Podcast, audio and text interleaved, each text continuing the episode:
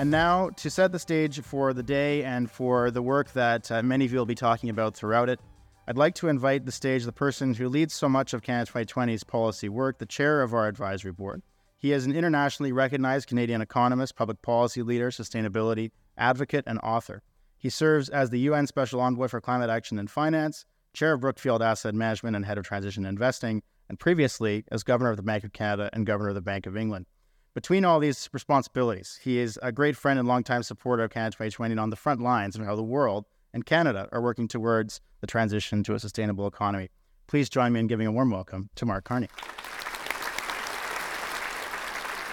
Thank you. Uh, thank you very much, Braeden. Uh, thank you all for getting here bright and early. A fantastic group uh, assembled here for a very important day of conversations. Uh, what I'd like to do to just sort of, as Braeden said, uh, set the stage is say a few words about um, how we can build uh, the transition to net zero for maximum impact. Um, and I want to start, though, with an honest assessment of where we are. Um, we're really living in an age of uncertainty, an age of insecurity, uh, a hinge moment in history that's been sprung by a series of crises. Crisis finance uh, seems uh, an eon ago, although it's still burned in my brain, uh, the global financial crisis. Uh, crisis in Europe, crisis in health, crisis in energy, uh, and geopolitical crises, uh, which continue. Um, and one of the points I like to make is that each of these crises, that's a pathway of uh, the global economy. You'll see that with each of those crises, uh, it's punctuated, the, the slope uh, changes. Um, so the trend rate of growth uh, changes, and the gap that's opened up is quite significant. So it's more than $40 trillion these days, just in terms of the level of the global economy hundreds of trillions of dollars of lost GDP. And that's one of the reasons why uh, governments are struggling uh, and people are struggling. Um, Canadian per capita GDP, for example, is still not yet back uh, at pre crisis uh, levels.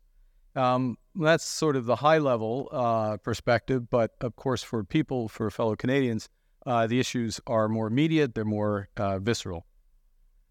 Les gens s'inquiètent de leur salaire. Ils travaillent toujours plus fort, toujours plus longtemps, mais l'inflation fait en sorte qu'ils perdent et non gagnent de terrain. Les gens sont préoccupés par le coût de logement, que ce soit à cause de l'augmentation fulgurante des loyers ou de la forte hausse des prix hypothécaires. Et si vous êtes jeune, si vous n'avez pas de logement, la promesse d'en trouver un semble s'éloigner jour par jour. Les gens s'inquiètent de leurs enfants et de leurs avenirs. The point is, we're all anxious. Canadians are worried about falling uh, behind, not getting ahead. They're worried about affording their homes, or if they're young, being able to buy one. They're worried about their kids, they're worried about their futures, and uh, they're worried in a fast changing and more dangerous world uh, and they also uh, worry about uh, their identities. Uh, you know, we've been through a divisive pandemic. We have divisive social media, uh, hyper targeted, hyper partisan modern politics. And the question is what binds us together? What are we trying to build together? On doit trouver une façon d'aider les gens à regagner confiance en l'avenir. Il faut d'abord regarder les faits en face et tenir compte de la réalité. Il faut avoir un plan pour remédier nos défis. Il faut obtenir des résultats concrets qui donneront aux gens une raison de croire que le progrès est non seulement un objectif ambitieux, mais surtout atteignable, réaliste. En effet, bâtir l'avenir doit être la mission que doit être au cours de nos efforts. It's time to build. It's time to build sustainability, prosperity, opportunity for all. I'm going to say that our greatest opportunity is to build a sustainable Canadian economy. Accelerating the transition to net zero will impact every sector. It'll be capital intensive after decades of too little investment It'll be job heavy in the years where we have AI driven creative destruction of jobs.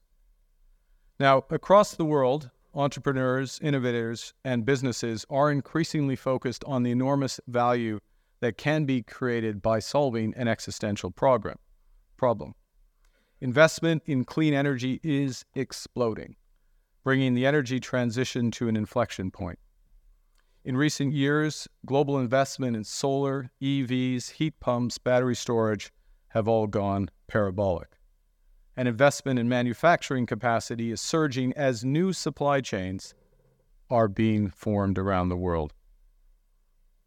Decarbonization is becoming a fundamental driver of company competitiveness, and as a consequence, valuation premiums across sectors for outperformers are rising sharply. And those companies who move from laggards to leaders are generating excess returns for their shareholders, their employees, and their communities. And at the same time, stranded asset risks are rising. A decade ago, I was one of those who warned that more than 50% of the world's proven reserves of oil and gas and more than 90% of the proven reserves of coal must remain in the ground if the world is to limit temperature rises to one and a half degrees. That was a straightforward statement of climate physics. That was then. Now, what's happening is the world is headed in that direction. And say that it's going to get there, but if you look at projections for natural gas consumption over the course of just four years, uh, the peak has gone uh, from the 2040s uh, to this decade. It's clear that carbon is becoming a driver not just of company competitiveness, but country competitiveness. It's a creator of jobs and growth. And I'd say more generally that in the future, great powers will be green powers. And Canada should be a great power. Building a sustainable economy will bring a multi decade investment boom after a decades long drought. In Canada, estimates suggest an additional $50 billion a year of investment every year for decades. And addressing climate change will increase productivity across value chains and through innovations such as improved uh, and reduced energy intensity. The returns, a more sustainable and secure energy system, a more competitive economy, better jobs, higher growth. And in all respects, Canada should lead. We can be a linchpin in the new sustainable value chains that are being created today in virtually every industry. We can cement our leadership, and we do have leadership today, in industries of the future, such as AI, where access to both large scale computing resources and cloud that run on clean energy and only clean energy, that's the ante in AI, are essential.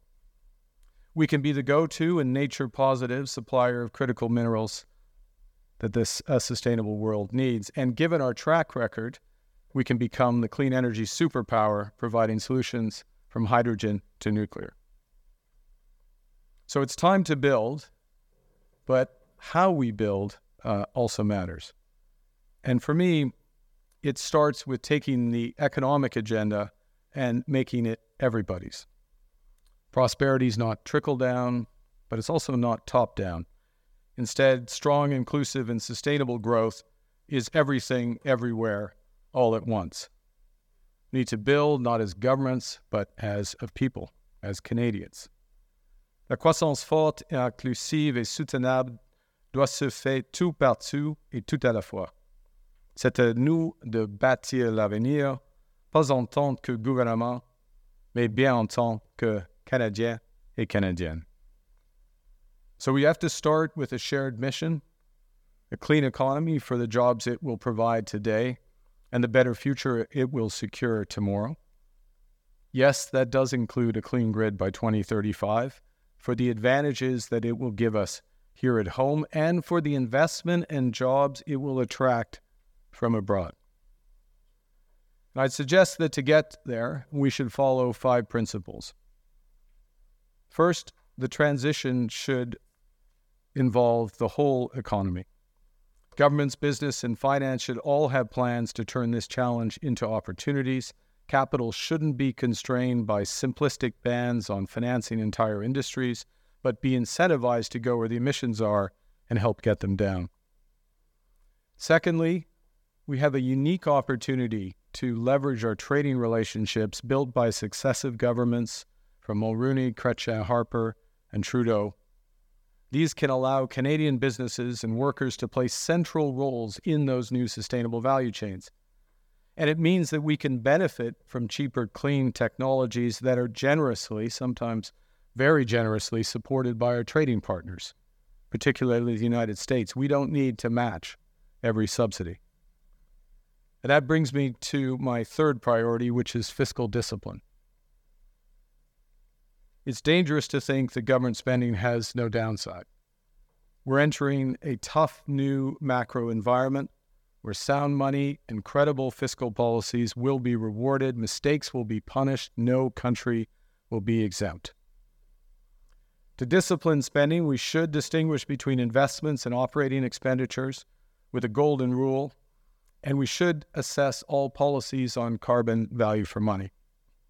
Governments cannot fund this transition alone.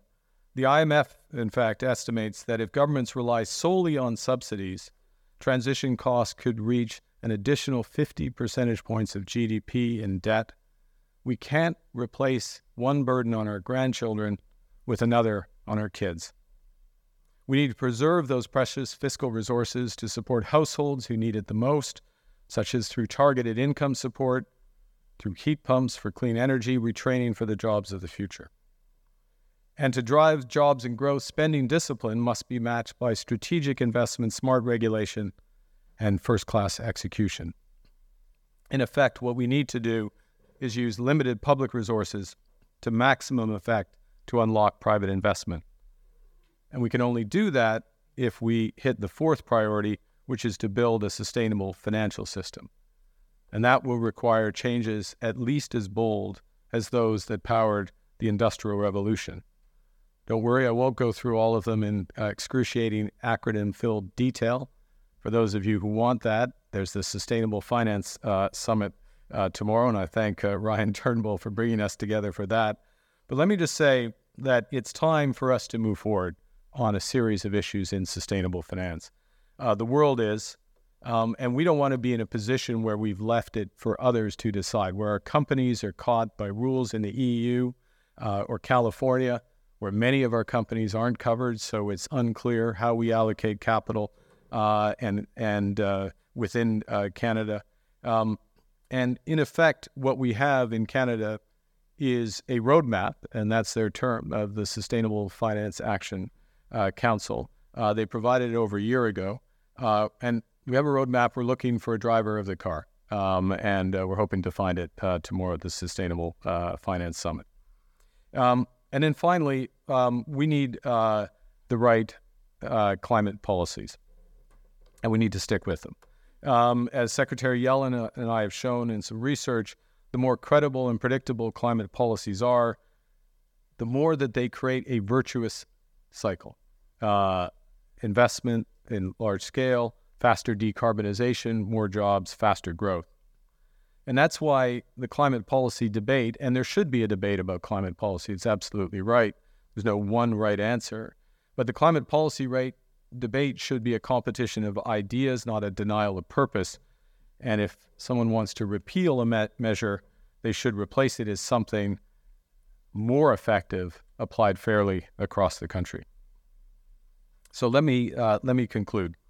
Um, you know, when uh, in, all our lives, if time to time you're faced with a fundamental uh, challenge, a, a, major issue, um, and it pays, I think, to go back to where you're from, or at least reflect back uh, on where you're from, to be grounded in that place, be grounded in the values uh, that come from there in order to chart the right path uh, going forward. Um, now, I was born in Fort Smith uh, in the Northwest Territories. And some of my fondest memories are uh, in and around there, uh, Wood Buffalo National Park, which neighbors it.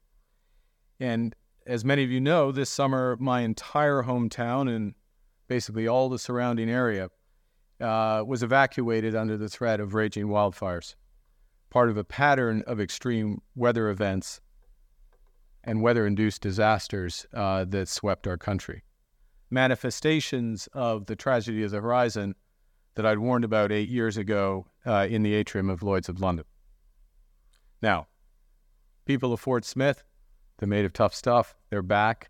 They're back in their homes. After all, the motto of Fort Smith is perseverance. Uh, but such calamities will only spread across Canada, across the world, if we don't act. And that recalls uh, to me my second uh, childhood memory, which is of my father showing me uh, bitumen uh, back in the early 1970s.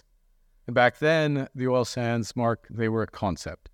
Uh, and it was subsequently turned into an enormous commercial success by a combination of engineering miracles, hard work of entrepreneurs, the drive of entrepreneurs and companies, and uh, government support, a true partnership.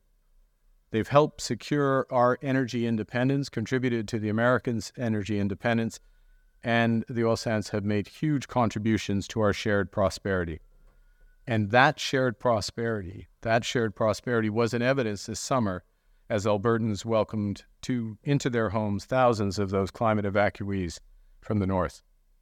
And we need those same qualities today perseverance, innovation, solidarity to drive the net zero revolution. It's time to build, it's time to build together. Il s'agit seulement de garder espoir de nos valeurs, d'avoir confiance et de bâtir. Bâtir un meilleur avenir pour tous. Merci. Thank you very much. And now I think I get grilled by Sarah.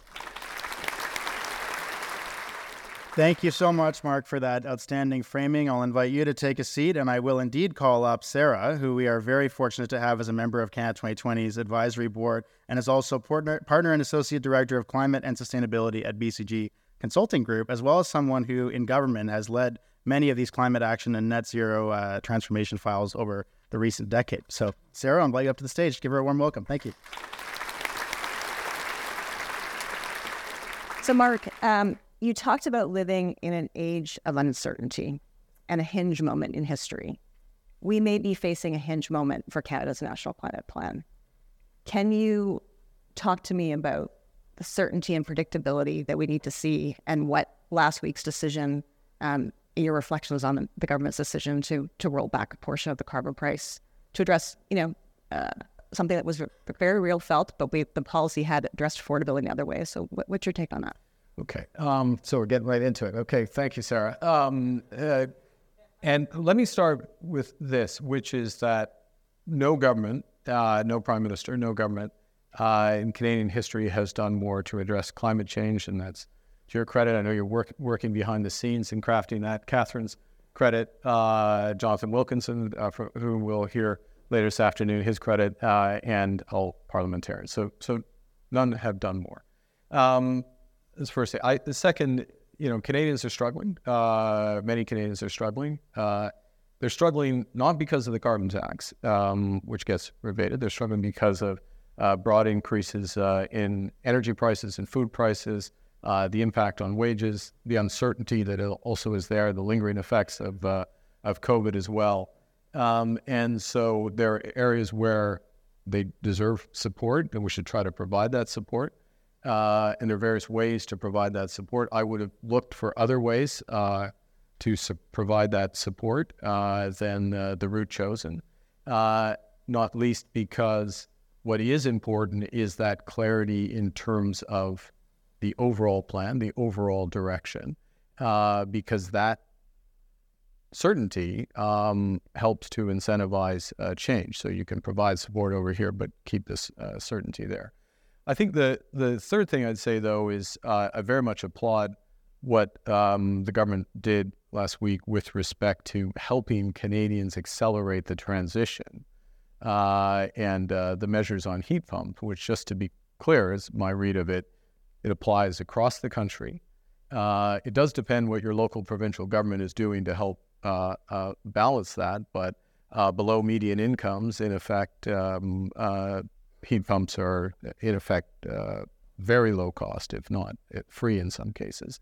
Um, and that gets to a fundamental point, which is that uh, for many Canadians, uh, they have a lousy heating system. Uh, you know, uh, using home heating oil at one time made sense, but uh, it's what's been exposed over the years, and I've seen this a number of times over the years. it's subject to global energy prices. It's very volatile. People are operating on very tight budgets, and all of a sudden the budgets are knocked out of whack, as they have been over the last year because of the increase in global oil prices, first and foremost. Um, and we need to get off that system. We need to get to a system that's uh, affordable, that's uh, reliable, uh, that's not volatile, and that's sustainable. And that's what uh, you know events of, uh, of recent months and decision of last week hopefully will help move forward. So you talked a lot about you know we don't have endless fiscal power, and that you know yeah. Great powers are going to be green powers. To me, that sounds like you think carbon pricing needs to be continue to be the cornerstone of any good. well, I think I think it is a cornerstone. Climate policy, uh, you know very well. It's all about the and.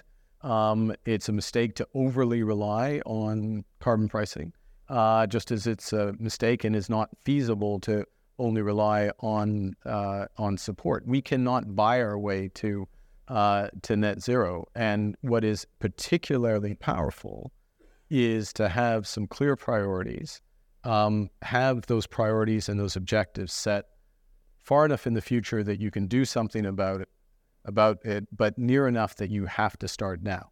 Um, and that's what gets moving. And and those are the types of priorities on the industrial side. And I'm going to come back. I mentioned in my remarks on on the clean grid. In business, what you want is to keep things straightforward. We want to be out there in the world saying, "Come to Canada. We have a clean. We've got the best workers in the world. That's clear. We've got the best trading relationships in the world. That's also clear. We trade with everyone we want to, in effect.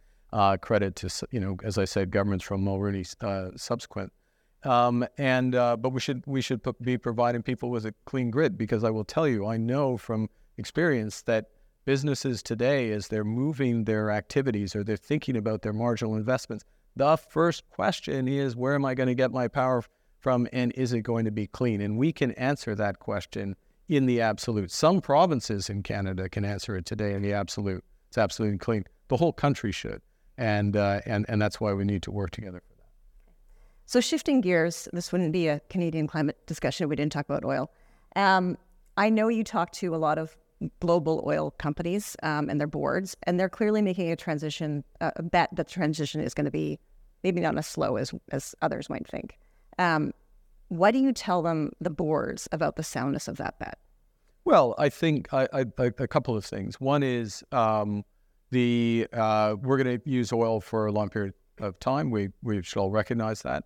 Um, uh, but the the increasingly the hydrocarbons that are burned uh, will be low risk from low risk jurisdictions. Check for Canada, low cost, low marginal cost, and they need to be low carbon as well. And um, so the first question is, what's your strategy for that? Because uh, exactly when the peak comes and exactly what the downslope uh, is on uh, use of oil and gas, certainly coal, uh, remains to be seen. Um, what is clear is that peak has come in, uh, given the speed with which other investments have been made. And it's come in more than a decade over the course of the last few years. Uh, at least in the judgment of some forecasters. Doesn't mean the exact forecast is right, but the direction is clear. So if you're competing for a market that is is is shrinking, you better have all of those characteristics, and we need to build that. One of our sponsors here today is uh, Pathways is central to building that. Mark and others have uh, all the marks in the room have been uh, su- uh, supporting that, making that move. Um, and but we need to we need to actually implement it. Uh, so that's the first thing. The second is um, to really think about in that context whether, as an energy company, and different ones will have different answers. Look, there's two, there's there's three strategies that are viable. Just to recap, one is um, I'm going to grab a increasing market share of a, of a shrinking market. So I'm investing low cost, low low carbon, uh, low low risk jurisdiction. The second is reinvesting the cash flows to transition the company to be big energy. Um, at present, very few of the big oil companies are investing anything near what's required uh, in order for that transition. So they're spending basically seven, eight percent of their overall cash flow on the future as opposed to uh, the existing energy system, and that's for the best in class, um, and returning 50 to 60 percent to their shareholders, which gets to the third point, which is the third strategy. But if you're a board or you're a shareholder of the company, you should know that that is the strategy. It shouldn't be a subconscious strategy, if you will, which is to basically run the company down, amortize the company over time, return the cash flow. And um, I think some of, I'm not saying the Canadian ones, but some of the, because the Canadian ones focused on strategy number one, um, but some of the international ones are are in that in that position. They're basically falling into a transition trap gambling that it won't uh, it won't happen as fast against the evidence is going in the other direction and not investing enough to be ready for it.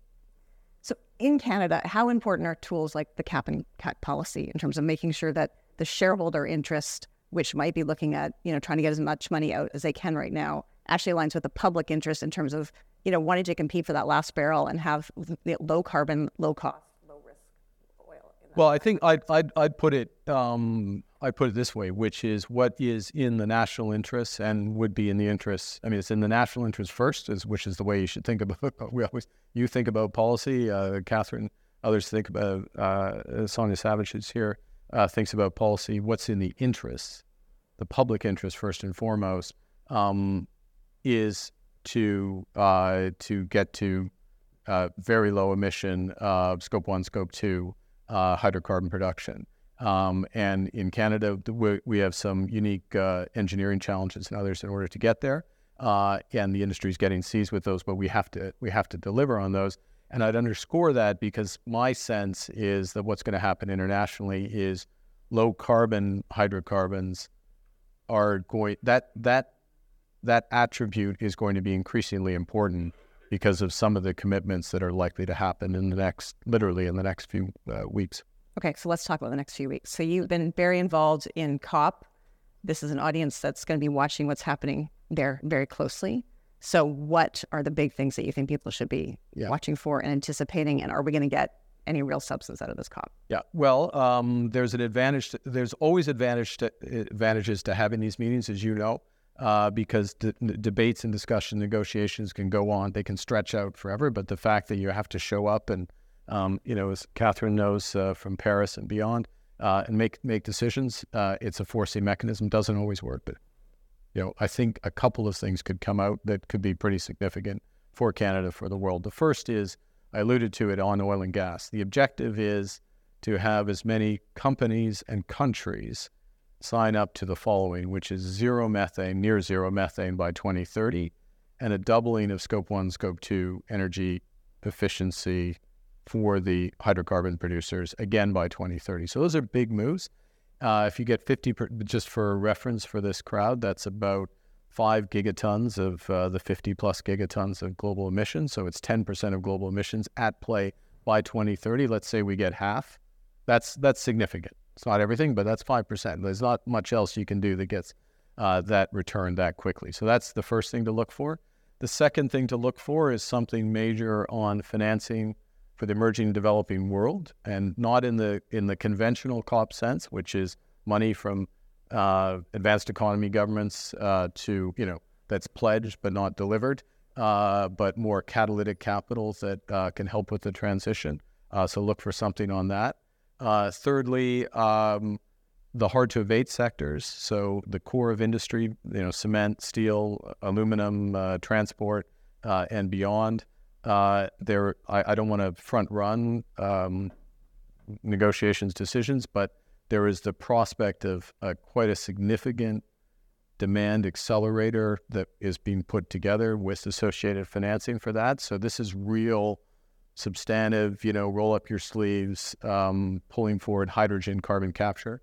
And then the last thing, and I would say this: a bunch of plumbing stuff that no one will notice around transition plans, around voluntary carbon markets, things like but that matters because it helps channel uh, capital uh, around. Okay. So one last question. You mentioned your your time in Fort Smith. You grew up, were born there, and then you spent a good part of your life in Edmonton. Yeah. Um, probably have some old high school friends that are still there. Um, in rooms like this, we throw around words like net zero and energy transition, but you really are talking about the economic opportunity. So if you get a call from a friend in Edmonton who says, like, Mark, like, what's all this net zero stuff? What's in it for me? What is like? What are my kids going to do? Why should I care? Like, what's what does that conversation look like for you? Well, it, you know, it's interesting. It's a um, culture I grew up in, and I do have a lot of friends in Edmonton. You know, Edmonton, Interior BC, um, Calgary. You know, some something like the Calgary. Still cheer for the Oilers, but they're in Calgary. Um, and um, one of them, one of them even ran an oil company. Actually, now that I think about it, uh, my best friend uh, Alex Pourbaix uh, when I was growing up, um, and uh, who's come to Canada 2020 events. It, a couple of things there. One is that it's a, a it's a can-do place. First thing. Secondly, there is a broad engineering type culture, and I don't mean that everyone goes becomes an engineer, but through NAIT and technical schools, and I think people are familiar with technology and and and transition in that uh, respect. Thirdly, um, you know, it's people if you're my age, uh, you have seen that whole transformation of the energy. I mean, like the oil sand, it was a concept. Uh, it became a reality and a huge return, and there is more of a confidence around what else can be done. And then the fourth thing I would say is that, look, this is also one of the centers. We have a few centers in Canada of AI and other, uh, you know, leading expertise. So you have the the prospect of things moving. Um, and what's uh, what do they get excited uh, about for that? Um, is actually building something, uh, building something new, and building something again. And I think what's crucially important is, uh, and this, I mean, it's it's kind of odd to even have to say it, but that we acknowledge just how incredible that incredible Edmonton is and people from Edmonton. No, no, how incredible that province has been, you know, Alberta has been in terms of the contributions, uh, not just to Canada, but to the world. And because of those characteristics, um, how central they'll be to uh, what we're talking about today. All right. Thanks so much. Thank you.